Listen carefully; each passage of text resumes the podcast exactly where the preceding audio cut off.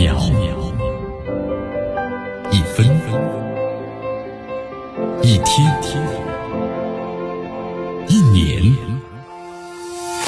时间划过每一次日出，聆听风起的声音，静待云起云落，用新闻记录时光的足迹。江南说新闻。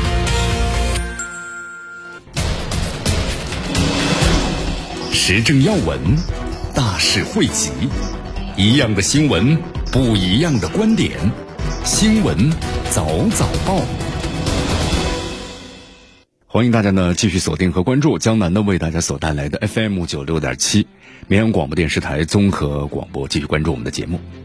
这次咱们中国访问这个俄罗斯啊，引起了外界的高度关注啊！你看，包括咱们习近平主席，咱们到达这个俄罗斯之后。俄罗斯呢是高规格的来接待，平常的话一般就是你比如接待机场接待的话，一般是咱们中国的话一般就是类似于部部级的这个主要负责人，比如说部长、部长级的啊。但是这次在机场接机呢是副总理，这就说明俄罗斯呢非常的重视。美国呢特别的担心咱们中国访俄，他担心两个问题，一个是俄乌和谈之外，还有一个问题让美国呀念念不忘。其实咱们外交部呢早就用十二个字给出了答案。那么这个问题为什么这个美国念念不忘呢？你看，咱们中国外交部的发言人汪文斌在提特别提到，就是中国的访俄之行、友谊之旅、合作之旅、和平之旅。其中这个和平之旅这个说法呀，非常的意味深长。你看，现在俄乌双方在巴赫穆特呢激战的时候，中方呢进一步的表示，访俄之行将秉持呢在乌克兰问题上的客观公正立场，为劝和促谈呢发挥重要的作用。积极的促成双方以政治手段的方式来解决冲突，那么大概率才是的这次的此行的真正的目的。你看，咱们中国就是中式的外交啊，那么前后两次促进了握手言和，我们说这种大国的风度，是不是让这个美国更加的有点很嫉妒呢？除了我们在上周所谈到的伊朗和沙特握手言和，美国在中东的霸主地位一落千丈，咱们中国又提出了关于呢俄乌的和平方案。美国怎么样？如坐针毡。你看这个方案招来了美国他无端的指责还有污蔑。美国多次对外发声啊，说咱们中国呢偏袒俄罗斯，甚至呢表示说中国呢还给俄罗斯提供了致命的武器。结果这话呢连乌克兰都听不下去了，出面反驳。而且乌克兰这个外长呢库里巴和中方通话，对和平方案呢他们表示我们非常欢迎。那么这次反俄之行啊，已将这个方案呢提上了议事日程。中国在外交舞台上大放异彩，那美国呢？寝食难安呐！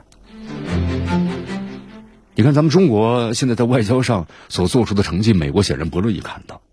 咱们中国的名声声声名远扬，但美国呢，心里又非常的不乐意，毫不掩饰对俄乌和谈的这个反对。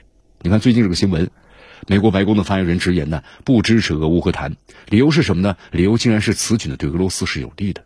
其实，咱们分析一下，美国对乌克兰的支持。是冠冕堂皇的，美国是从他的个人利益来出发的。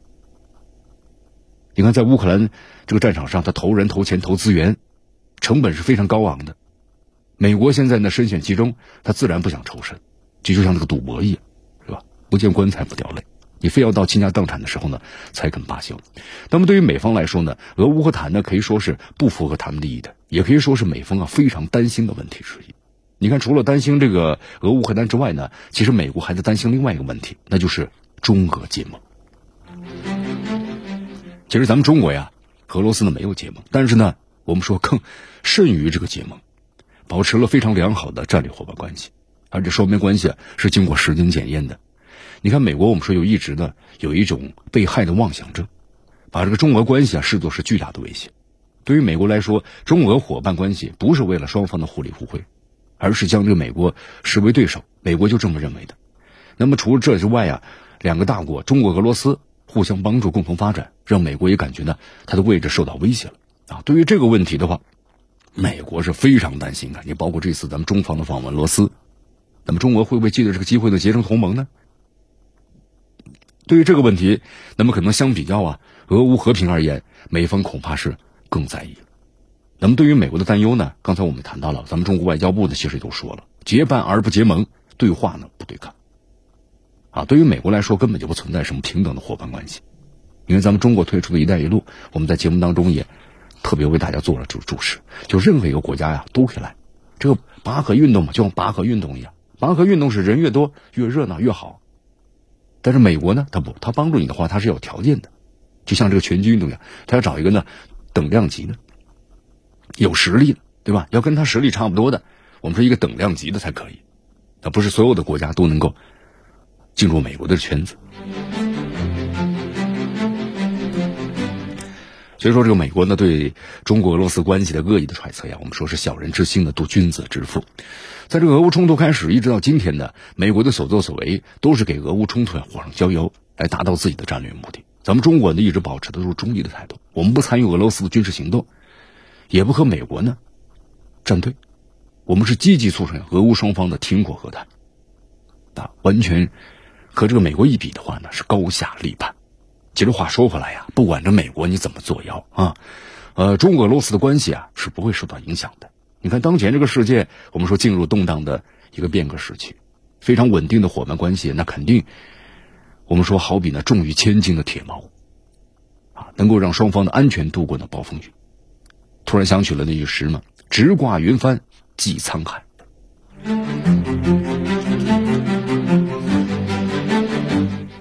昨天呢，有这么一则消息，来自于这个非洲。我们说非洲这个地方啊，比较贫穷，而且呢非常的不稳定。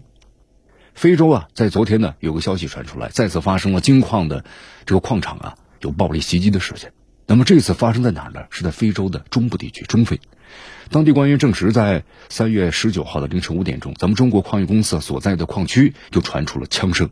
那么根据现在这个媒体所报道的情况来看呢，枪手在现场控制了安保人员。然后呢，随后对现场的人员呢进行了行刑式的处决，有咱们九名中国公民被枪顶住后脑勺进行了处决，啊，有两人因为受枪伤而受枪击而受伤。事情发生之后的话，中国驻中非大使馆呢迅速的发文提醒了赴中非的中国公民还有机构啊留意相关的通知。那么现在由于除了这个班级之外啊，中非其他地区呢也都存在安全的问题，所以说在这些地区的。中国公民啊，应该是尽快的撤离。中国的呃驻中非大使馆呢，也同时提供了紧急的联系方式，就是告知在中非的中国公民，必要时啊可以寻求呢领事帮助。你看这个事情要发生的很突然啊，而且呢没有公布一些很详细的情况。但是呢，这次袭击造成了九名中国公民被杀的严重后果，所以说受到了关注。那么网络舆论呢，对于这次事件有不同的推测。有消息说呀，中非呢和这个喀麦隆接壤地区呢，最近也发生了武装人员的绑架中国公民的事件。那么这次就是偶然遇到袭击的矿场呢，似乎是才刚刚运作不久。事件的起因，根据分析啊，是当地这个激进组织发起的。不过也有观点认为，这次的事件呢十分蹊跷，因为这个袭击者呀就是直奔着呢中国企业和中国公民来的。这里将单为大家介绍一下，中非呢是非洲的一个内陆国，那么这个国家面积呢很小，就六十多万平方公里，人口呢五百万左右，它蕴藏着呀这个资源呢非常的丰富，尤其是一些重点的金属矿藏，比如说铀，啊还有这个锰、镍等等，具备一定的战略经济意义。但这些年呢，中非的局势啊不稳定，一直处于动荡的状态。历史上，中非啊曾经惨遭西方的黑奴贸易的毒害，那么这是中非为什么人口啊一直很少的原因之一。那么在近代呢，中非是遭到了西方殖民统治，法国呀曾经控制中非啊达到数十年。那么西方的殖民统治，我们说在走了之后呢，给非洲留下了很多动荡的根源，啊，所以说这么多年了，在非洲很多地区啊局势呢都不稳定。你看这个法国当时是以维和为名啊出兵非洲，但是非洲啊不欢迎法国。那么马里呢之前对法国下了逐客令，以至于法军呢后来很狼狈的就走了。那么，为了维持法国在非洲影响力呢，马克龙最近啊出访了非洲。但是，马克龙在非洲看到的就是高举的支持俄罗斯、支持普京旗号，就是在抗议。你看，这个马克龙自己啊，与和刚果的这个总统啊齐塞迪克呢举行记者会上发生了争吵。马克龙呢想对刚果呢说教一下，对吧？他声称这个非洲领导人呢无能，才导致了局势非常动荡。但是被齐塞迪克呢回呛了，他要求法国呢停止这种居高临下的说教。马克龙和非洲官员的合影啊，引发了争议，因为他站在中间，还垫了个垫子，似乎想要强调啊，自己呢是高高在上。所以说，大家看一下呀，相较于这个西方的这种殖民逻辑，咱们中国为非洲带来的是希望和发展。虽然这个非洲一些地区呢，现在局势呢非常动荡，但是在中国的帮助下，非洲经济啊得到了这个恢复性的发展。特别是咱们中国“一带一路”的为非洲的基础性设施的建设，一些非洲国家呢，甚至借鉴咱们中国的发展经验，也搭乘咱们中国经济啊经济的顺风车，那么实现了一定的发展成就。那么对于这个别袭击事件呢，咱们不再过做过多的推测啊。但是西方呢，确实一直很，我们说很妒忌。中非的合作的成果，尤其是这个美国经常炒作咱们中国呀和非洲的合作，那么这呢是需要留起引起注意的。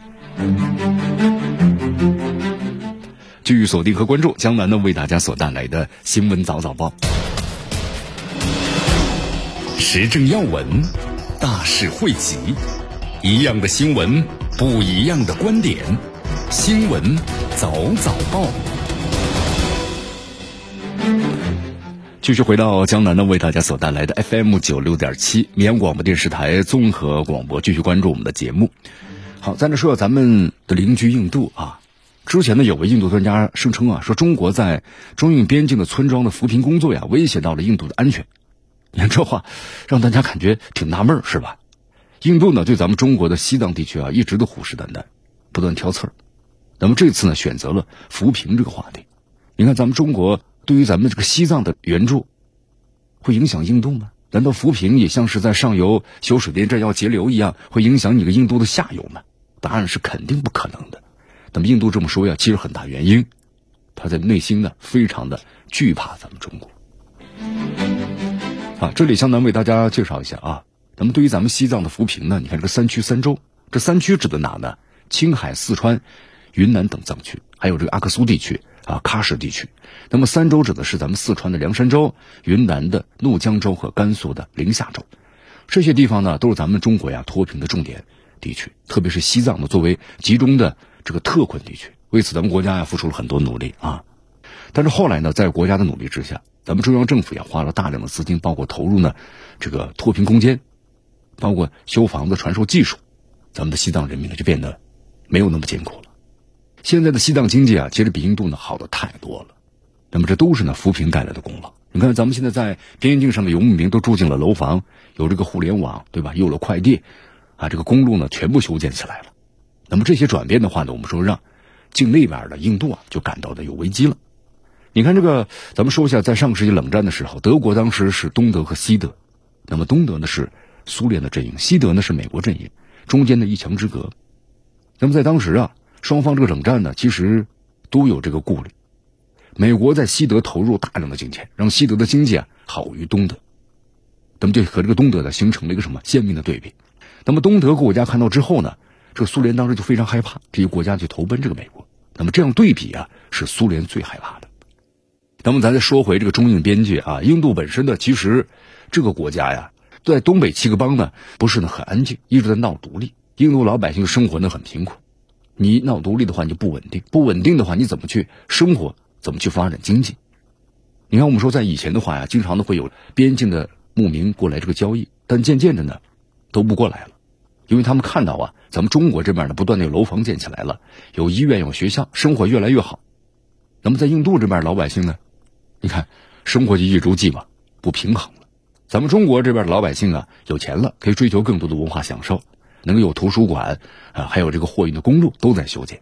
那么反观印度呢？印度为了维持边境的稳定，为了自己的选票，而反而是加强了边境的驻军。那么对老百姓呢，没有任何的改善。那么在这个经济发展起来以后啊，我们说像语言和文化，那么都会跟着流通。啊，典型的例子就是缅甸。你看缅甸的佤邦啊，距离咱们中国很近的，但是佤邦人用的是汉字，他说的是咱们中文，交易用的是人民币。在咱们中国加强了边境的扶贫之后啊，这个现象更明显了。那么虽然这个边境线上啊有这个国境线，那么从国际上分类啊，他们确实缅甸人，但他们呢说着中文，使用人民币，用着中国的产品，你看是不是很像是中国人呢？那么在印度和中国的边境啊，都存在着很多的啊这样的一些人，就是文化跨越过去的情况啊，经常会发生。所以印度政府呢就很警惕。咱们中国和印度之间呢有一些矛盾存在。啊，而且呢，不是我们说经济等次要矛盾，你看有领土方面的问题，还有工业方面的矛盾。中国和印度呀，在边境上的领土矛盾呢，持续了好几年了。我们说这是源于呢印度的国家的问题。你看，在英国人来到印度之前呢，印度只是个地理概念，它不是国家概念。那么在现代印度呀，它要继承的就英国在印度遗下的遗产。英属的印度那个时候借助英国的霸权向周边扩张，那么这样的霸权争夺下的国土矛盾呢，也就后来遗留下来了。印度呢和周边那些邻国呀都存在领土的争端。我们说，在大量的国际争端下呢，印度的执政党为了稳定执政上呢，他是放弃了民主和包容，他推进是极端的民族主义。这种极端的民族主义呢，就和周边的国家时有冲突。那么这样的排斥呢，投射到周边的这个国家，就让这个民众啊，那么就是逼迫政府呢提出一些不合理的要求。比如说，举个例子吧，你看，在这个咱们中国呀和这个印度呢接壤的东张地区啊，这个东张瀑布前有座桥，咱们中国的居民呢通过这座桥啊，那么过河可以到这个瀑布呢接水。那么印度军队呢后来就把这桥给炸了，他设立了一个哨点。就强行把中国居民的活动范围啊，是指在的瀑布前一公里的地方。那么印度呢，就可以把这个国境线向咱们中国这边呢推进了一公里，而且还有印度士兵呢在不断的巡逻。你看，再举个例子，在东张地区那些有草场，咱们中国的牧民啊夏季经常去放牧，可以放到山脚下。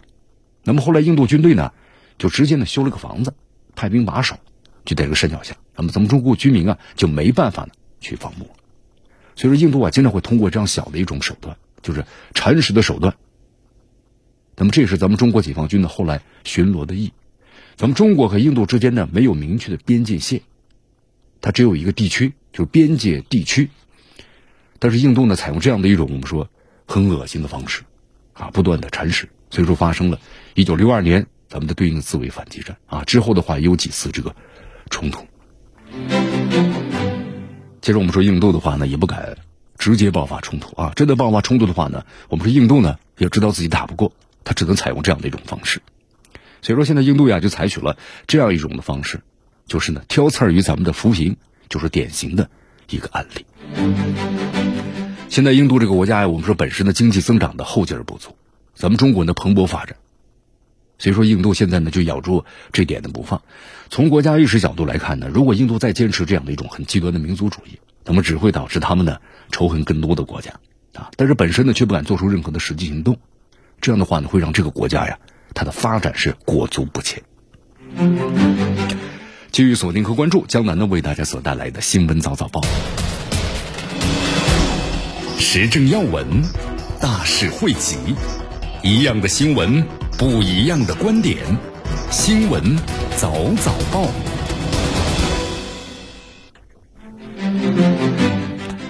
继续回到呢，江南为大家所带来的 FM 九六点七绵阳广播电视台综合广播，继续关注我们的节目。好，再来关注一下俄乌这个冲突局势啊。我们说，从这个俄罗斯边境附近的动静最近来看的话呢，西方国家和俄罗斯之间呢，已经是剑拔弩张来形容了啊。就像前两天黑海撞击事件呢，对吧？差点让两国的擦枪走火。那么现在来看呢，西方国家没有收敛的这么一个迹象啊。东欧地区的活动呢，反而是相反，变本加厉。我们说，在这种背景之下呢，俄罗斯的联合国就发出了最后通牒，那么警告西方国家只有两个月的时间呢，让俄罗斯满意啊！这到底是怎么回事呢？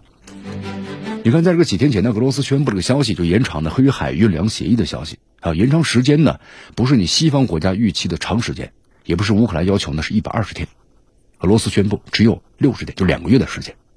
当时，这个俄罗斯官员指出啊，延长这份协议呢，是俄罗斯向全球国家释放的善意，也是向西方国家释放这个履约信号。就是西方国家你要根据这协议采取行动，啊，但是好像这几天时间都过去了，因为俄罗斯宣布了消息之后啊，西方国家没有任何的反应，所以俄罗斯代表呢，在联合国就说出了让西方国家能够听懂的话。俄罗斯代表这么说的啊，就是我们延长协议了，让乌克兰的农产品啊不受阻的出口，但是你西方国家应该明白一个问题，那就是俄罗斯的关切。也必须要得到解决，那么这才是运粮协议啊能够长久下去的基础，否则履约呢就会越来越难了。你看，俄罗斯代表还说出了运粮协议啊，不仅是允许乌克兰的大量的农产品给出口，同时呢，在推动俄罗斯农产品要走向国际市场。那么这些在协议里啊都有体现的，但是西方国家到现在呢没有解除制裁，依然在限制呢俄罗斯农产品和相关的技术流通。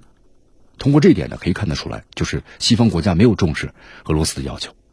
然后呢，在联合国代表大会上啊，俄罗斯代表呢话锋一转，就下了最后的通牒，就是美国、英国和欧盟，你们必须要明白，你们在利用呢黑海运粮协议满足你们的利益，如果想要这种的利益长久化，那么在最后的两个月时间之内，应该在联合国的帮助之下解除对俄罗斯的制裁，让俄罗斯农产品啊可以完全不受限。也就是说呢，如果西方不在最后这两个月时间之内解除制裁的话，运粮协议呢就可能在以后不再延期了。你看这里向咱说一下啊，这个运粮协议啊，其实它的我们说它是一种救援人道主义，就让贫穷的国家居民啊不再挨饿，因为乌克兰是个粮仓嘛，号称是粮仓，那么它呢要输出就是出口一大部分的粮食，特别是到这个粮食呢非常缺少的贫困国家，比如说非洲。其实话说回来，就现在啊，从乌克兰运出的粮食当中啊，抵达贫困国家数量呢不到它运出来的百分之三。那其余粮食跑哪去了呢？全部进入西方国家。你看去年的时候，西方国家粮食价格的大幅上涨，导致各种物价都提高了。那么西方国家呢，想乌克兰粮食啊对冲那部的粮食这个价格，保证呢通胀啊不会呢再次的提高。那说白了，你看这个所达成的黑海运粮协议啊，反而成了西方国家的工具。那么在这样的情况之下呢，俄罗斯对他们下达了最后的通牒，啊，随时又释放这种的定时火力的信号，他就看你们如何回应了。反正我的时间就是六十天，对吧？如果你们解除了对俄罗斯产品的制裁，那么俄罗斯又影响了一局。你看现在是西方国家，那对俄罗斯是步步紧逼和威胁，那俄罗斯怎么办？那只能够奋起反击，否则这种威胁就越来越强了。你看，像波兰这个北约国家啊，率先越过红线，给这个乌克兰提供战机。而且呢，在俄罗斯边境还部署了一些美国生产的火箭弹。我们说这呢都是一种试探啊，试探你俄罗斯的底线，我一点点来来挑衅你，那看你这个反应有多强烈。如果俄罗斯没有太大的反应，那么其他北约国家可能就一起呢来行动。如果俄罗斯反应很强烈呢，那么北约国家或许就不会贸然的行动。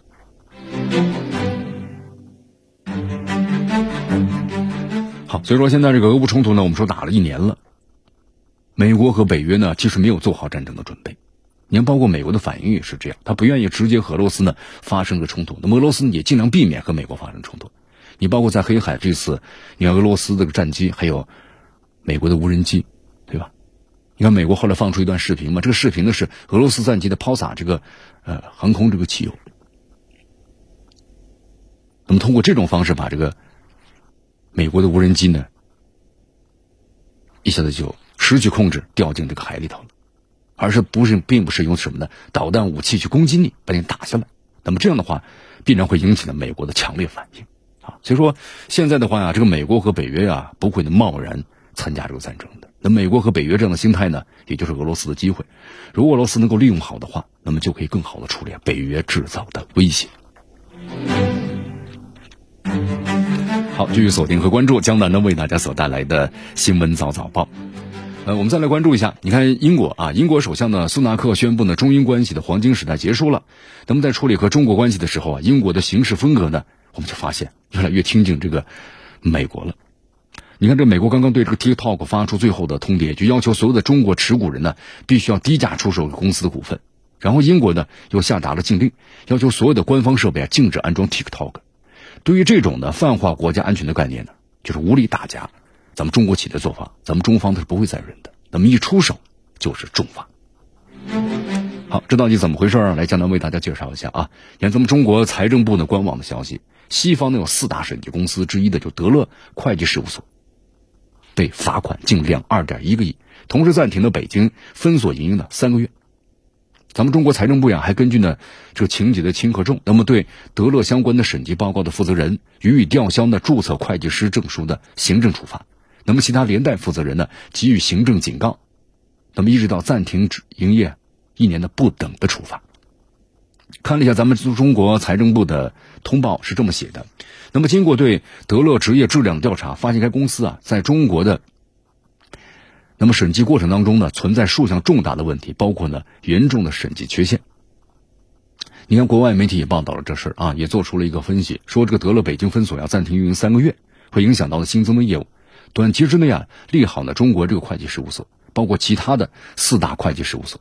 但从长远角度来说的话呢，这件事儿对任何一个会计事务所都是一种警告，就是在职业时你必须呢更加的慎重。但是话说回来，这个德乐方面好像呢没有吸取教训啊。虽然在回应中呢表示尊重和接受呢财政部的处罚决定，但对财政部认定啊该公司的审计工作没有达到审计准则呢，就感到非常遗憾。而且德乐还强调啊。说该公司呢没有从中国呀，那么融收到呢从关于呢相关财务报告的任何信息，那么所以相关的审计报告呢也是不需要任何的更正的。那么通过德勒这个发言呢，我们发现呢他是认罚了，但是不认错。你看咱们中国呢罕见的开出了上亿元的罚单，这透露出信号是不寻常的，啊，因为这次呀同样被处罚的华融只给予了十万元的顶格的罚款，那么其他的负责人呢分别出一到五万元不等的罚款。所以说咱们分析一下，你看这表明咱们中国呀将对会计师事务所呢，包括呢注册的会计师要进行常态化的监督检查，可能在以后包括像西方的四大审计公司在内。这些会计师事务所，那么都有可能呢。只要你违法了，他必然会遭到严厉的行政处罚。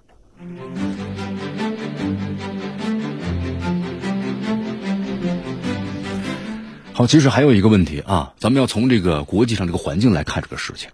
你看，这个美国在扩大对咱们中国的这种就是遏制咱们中国政策的范围，他企图想打着呀就审计的幌子呢出台法案，就要求中国企呢向美国政府你要披露呢额外的信息。那么就有消息传出来了，西方审计公司啊，或者将被呢国企的停用。因为当时这个美国媒体还在报道中这样说嘛：如果四大审计公司和中国国企的合作业务完全被中断，那么将会呢严重打击他们在中国的业务，损失会超过两百亿。你看，英国下达了这个就是 TikTok 的禁令之后啊，不到二十四小时，咱们中方呢就对总部位于英国伦敦的德勒就开出了这个二点一个亿的巨额罚单。那么这家公司我们说撞到这个枪口上了。啊针对 TikTok 的限制啊，我们最开始是美国呢提出的，然后呢一步步演变成啊逼迫这家公司呢强制要出售股份的这么一个局面。目前看来的话，英国是处于初始阶段，咱们中国对德勒开出巨额罚单呢，相当于是一种警告啊，也是一种我们说对等的反制的这么一种效果。那么至于英国禁令能不能是否能取得这个效果呢？那就看这个美国的情况就知道了。行政命令呢无法改变美国人民他寻求的娱乐自由的。这么一个意志，对英国也是同样的道理。但是咱们中国呢，需要警惕的是，英国要仿效美国的做法，就强制 TikTok 的出售股份。那么这种呢，我们说它是使用政治手段来扰乱的中企啊正常运作的方式，是非常的恶劣和低下的。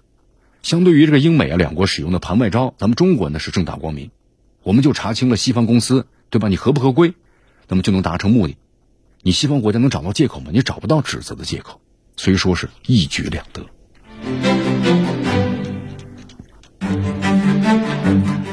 好，继续锁定和关注江南呢为大家所带来的新闻早早报，继续锁定 FM 九六点七绵阳广播电视台综合广播。咱们再来关注一下这个美国大选啊！你看一波未平，最近又是一波再起啊！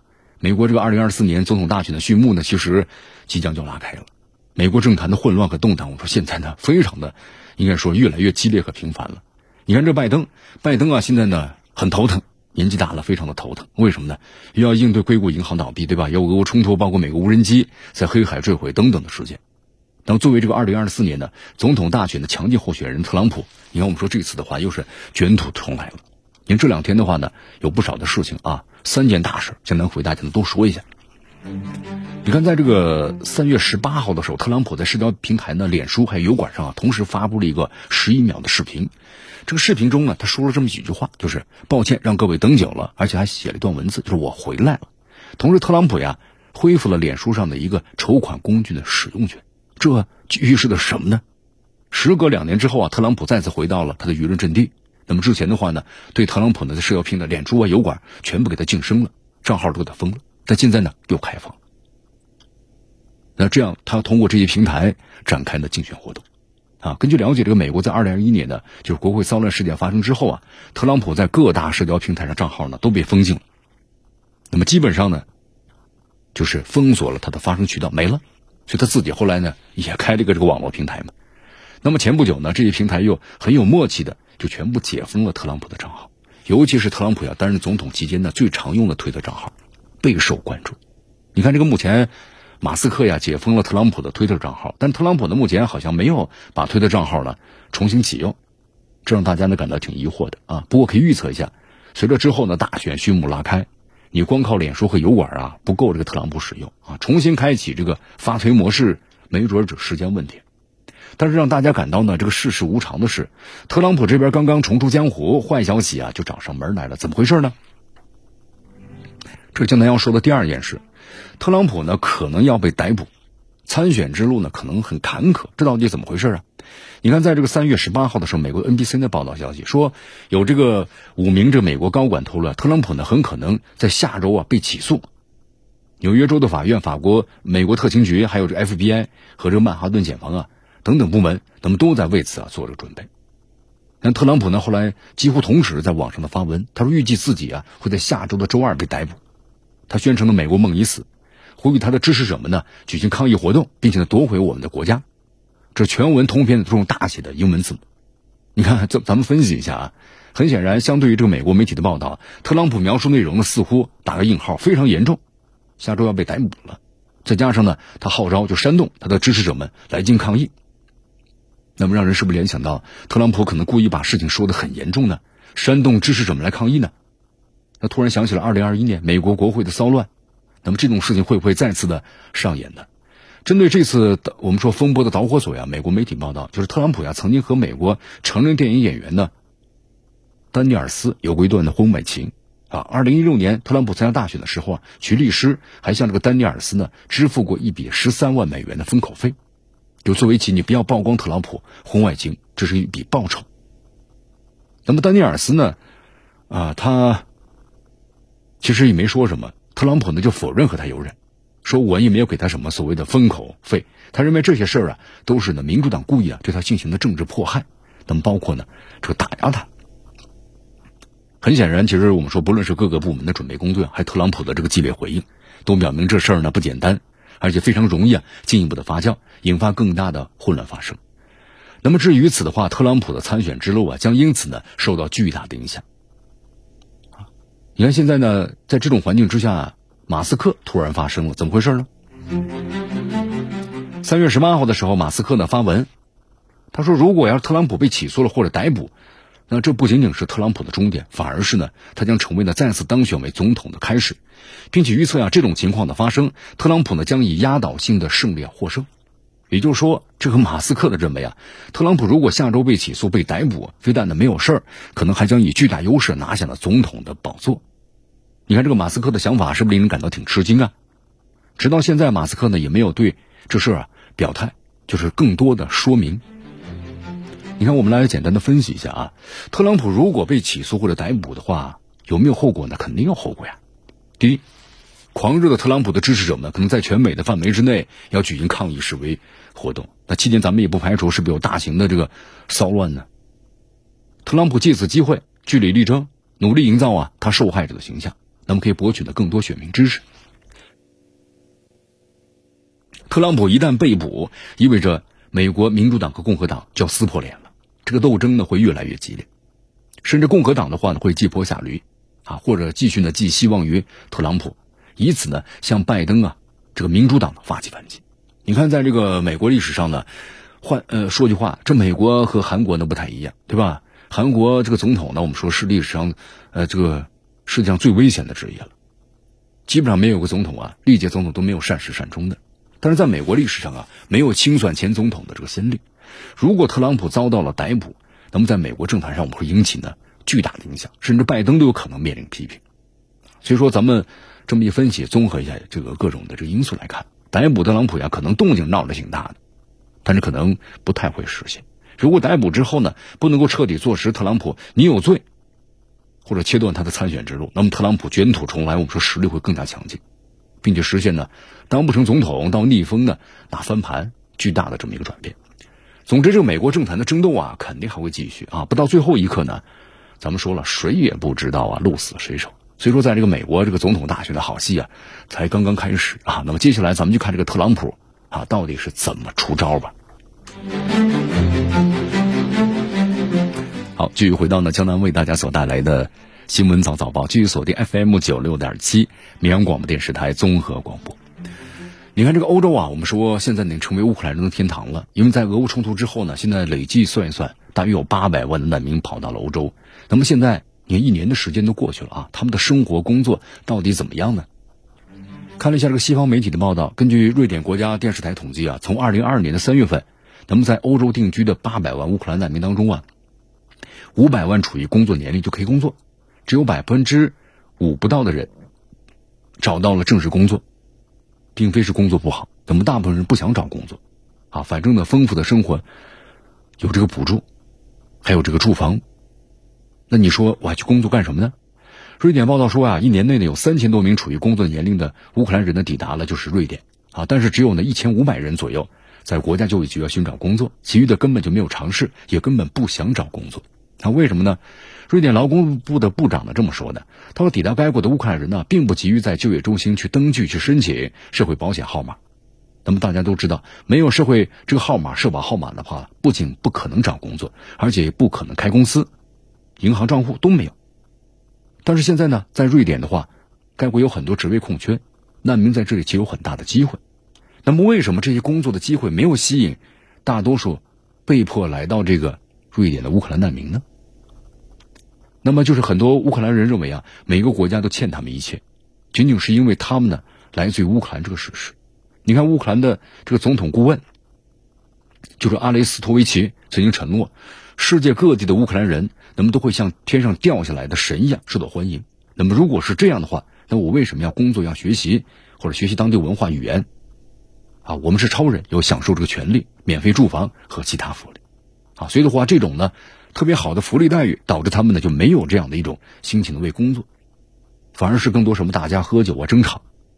在波兰的话呢，与乌克兰人特别相关的犯罪活动，现在也逐渐的开始增加。波兰的国家警察总署呢有这么一个消息：，二零二二年来自于不同国家的外国人在波兰犯下了近一千五百起罪行，其中呢有一万五千起的罪行，其中呢有一万两千五百起是来自于乌克兰的移民，不仅是酒后驾驶，还有包括盗窃、抢劫、谋杀，包括毒品操作，严重的犯罪。而且波兰指出啊，大多数移居波兰的这个乌克兰人呢，不是为了逃离战争，而是为了过上呢舒服的生活，因为呢波兰政府为他们提供了大量的福利，你看有免费住房子。啊，到免费的乘坐公共交通系统，那这样的话，我还找什么工作呢？那么德国为对这个乌克兰难民的行为啊，也感到震惊。在大多数乌克兰难民啊，受过高等教育的人，所以他们认为自己呢不应该去做一些，比如说很低级的工作，比如洗地板呢，啊，或者工地上。那么这些人呢不想融入社会，而是呢想创造自己的圈子俱乐部。那么这样的话，对德国呢也构成了威胁。所以说现在啊，你看这个俄乌冲突一年了，那么欧洲各国的政府呢？也确实开始要反思了。好，继续回到呢江南为大家所带来的新闻早早报，咱们再来关注一下土耳其啊。过去一段时间呢，我们说土耳其的大地震呢牵动了世界各国的心。这个国家呢，我们说现在也面临这些问题，比如说要政治和经济方面多种挑战。因为今年五月份呢，土耳其要进行总统大选了。这场地震的话呢，给土耳其的神奇经济学啊有相当大的打击。你看，阿尔多安，我们说在。这个土耳其的话有很多支持者，啊，这种支持者的话对他呢不会有一些事，可能对他就反对了。但是现在啊，在这个土耳其有六大反对派联合起来呢围剿阿尔多安。我们说背后的话呢，你看有人怀疑就是有人在串联，啊，或许是因为妥协吧。那么阿尔多安呢现在松口了，松什么口呢？就是和到访的芬兰总统尼尼斯啊尼尼斯托那么举行的联合新闻发布会上呢，阿尔多安就正式宣布。将加速推进啊，芬兰加入北约的相关的流程。你看，之前大家都知道啊，阿尔多安呢不愿意瑞典和芬兰加入北约，就反对。那么双方最大的分歧是两个国家呢支持库尔德工人党，还有巨轮运动啊。那么土耳其明令呢，这都是恐怖组织，我要把他们抓起来。北欧国家呢看重人权，就是靠扶持这类反对势力啊来拿捏这个中东国家，他不是第一次这么去做了。所以一开始呢，阿尔多安还说你们自己内部商量一下，有了结果咱们再谈。现在瑞典的政局也很乱，反对党呢为了上台，把仇视阿尔多安这个策略啊摆到台面上，那么这下就不好玩了啊！阿尔多安就立刻下令，永久的推迟啊瑞典和芬兰加入北约的谈判。那么之前三方的谈过内容都不作数，所以阿尔多安很生气啊，对吧？他的愤怒早就有了嘛。其实他瞄准的甚至不是这个芬兰和瑞典，其实他瞄准的是整个的北约。因为这个居轮运动呢，我们说在二零一六年策划了在土耳其的军事政变，当时把埃尔多安呢差点就给推翻了，要不是俄罗斯提提前提供的消息，我们说这是深仇大恨呢，是吧？你埃尔多安他要重现这个奥斯曼荣光啊，他怎么忍受得了呢？那么咱们再往深里头讲一讲，我们说这些极端组织啊，都是北约入侵阿富汗、伊拉克呀，还有插手叙利亚呢内战的搞出来的。美国他的目的很明确，想要一个听话的阿拉伯世界。我们说，在这个中东地区啊，那土耳其是老大哥呀，但是美国从来没有征求过土耳其的意见，所以埃尔多安显然是不满意啊。再加上之前呢和美国开发这个 F 三十五联合战机啊，啊这个研发计划呢泡汤了，美国人还拿着他的十四亿美元不还呢，这研发资金是吧？那么这些事儿的话呢，你就看不出来，作为这个北约最古老的成员国之一，那么这么多年了，这埃尔多安到底享受了什么实际的好处？所以说无奈之下呢，埃尔多安才选择和俄罗斯走得近一些，和普京建立起良好的私人友谊。那这样的话，美国就更不爽了。七年前的军事政变呢，现在反对派围攻，其实美国呢就想看着埃尔多安赶紧下课，然后呢继任者呢重新走回亲美的路线。啊，所以说在不久就将到来的五月份的总统大选呢，土耳其内部呢有可能会出现问题。那么这个问题呢，我们说就是美国和北约搁在这个埃尔多安心口的一柄软刀子。但是话说回来，这个事情哪有这么容易啊？埃尔多安在土耳其已经生根这么多年了。民间的主流情绪那都是反美和反北约的，很多民众都认为啊，现在土耳其的问题都是美国搞出来的。在这种想法背后呢，少不了埃尔多安的，我们说有他的推波助澜的作用。但确实呢，这就是事实啊。所以说，这个埃尔多安呢，他允许芬兰加入北约，算是向美国示好。那么瑞典暂时呢不让进，那他就想看一下北约内部呀会给瑞典呢施加多少压力，最好是对土耳其打击库尔的工党开绿灯。你看，过去几年这个埃尔多安就是这样嘛，我们把它称之为叫红线上跳舞，就是要玩火啊。那么这次美国会不会能配合他呢？那咱们就拭目以待吧。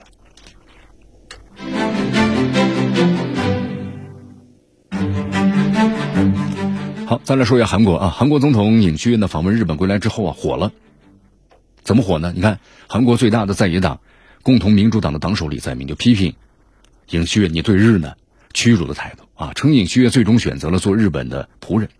韩国民众举行了集会，高喊呢实现历史正义和平，日本的要谢罪赔偿等口号，就要求尹锡悦政府呀撤回对二战期间日本的强征劳工受害者实行的第三方代赔的方案。你看，在这个韩国呀，我们说尹锡悦这个总统的话难得这么火，是吧？你看之前呢都说他不好啊，支持率呢变得越来越低了。那么这一次的话呢，我们说支持率肯定是高不起来的，但是呢。你看，民众呢，千夫所指。尹锡悦前任总统文在寅和朴槿惠，朴槿惠和文在寅，我们说了还有尹锡悦，他们之间都是有这个恩怨的。朴槿惠对尹锡悦和文在寅，那么该谢还是该恨呢？朴槿惠、文在寅啊，我们说了，他们俩是一对老冤家啊。曾几何时，在韩国总统的竞选中啊，文在寅是朴槿惠的手下败将。朴槿惠呢，当总统没几年，因为爆出了亲信的干政门，遭到弹劾下台了。然后文在寅是踩着朴槿惠的肩膀上课的。文在寅成为韩国总统之后啊，朴槿惠呢，无论他的确有没有罪也好，还是遭到政治清算，反正朴槿惠呢被判刑二十二年。在这个文在寅卸任的最后一次特赦呢，不知道文在寅出于什么考虑，特赦了朴槿惠。那么朴槿惠对文在寅的感情相当复杂，那么到底该是恨还是该谢这个文在寅？朴槿惠、文在寅。包括尹锡悦啊，他们的关系呢，同样也是一波三折。你看，这个尹锡悦当韩国检察总长的时候啊，亲手是把朴槿惠送入大牢。尹锡悦和文在寅啊，在司法改革闹翻之后呢，他就辞去了这个检察总长的职务，宣布呢竞选韩国总统，多次向朴槿惠呢示好。当选为总统之后呢，尹锡悦不仅是亲自上门拜访了朴槿惠，而且向他呢做出了这个道歉，包括解释，也邀请朴槿惠啊出席自己的总统的就职典礼。朴槿惠后来呢也参加了。朴槿惠对尹锡的感情呢也非常复杂，是不是？到底是谢还是恨呢？朴槿惠刚刚当选总统的时候啊，韩国民众其实对他寄予了厚望，就希望他能够再次啊创造他父亲就是朴正熙啊当总统时的汉江奇迹。但是朴槿惠呢让韩国民众失望，朴槿惠遭到弹劾下课之后啊，支持率呢只有百分之四。文在寅当总统的时候呢，支持率高达百分之八十以上，就算是卸任的时候有百分之四十的支持率。可以说是创造了韩国总统的奇迹。尹锡悦的这个情况啊，比文在寅的差不了多远。刚刚上台的时候支持率呢百分之四十，没有文在寅的卸任时候的支持率高。目前支持率啊已经下降到百分之三十了。那么从支持率来说的话，朴槿惠对尹锡悦和文在寅有什么想法呢？朴槿惠、文在寅和尹锡悦是韩国的连续三任总统啊，三任总统的情况呢各异。目前呢，朴槿惠的情况最糟糕，不过呢获得了特赦，可以安享晚年了。文在寅啊，渴望过田园生活，但尹锡悦不想让他安度晚年，可能会对他进行政治清算，所以文在寅的未来呢，这个命运的未卜。尹锡悦现在是总统，但日子过得很艰难，因为过分的亲日和媚美，在这个美国啊，在韩国的话激起了极大公愤，未来的路啊不好走。迎接着尹锡悦的命运是什么呢？目前咱们谁都说不清楚，只能交给时间去回答。不过从尹锡悦目前表现来看呢，估计日子不会好过，命运呢可能会有点凄惨。好，以上就是今天的新闻早早报的全部内容啊。那么接下来我们就进入今日话题。你看，今年是伊拉克战争二十年了，那么现在的伊拉克到底怎么样？人民过上好日子了吗？今天今日话题，咱们为大家呢说一说。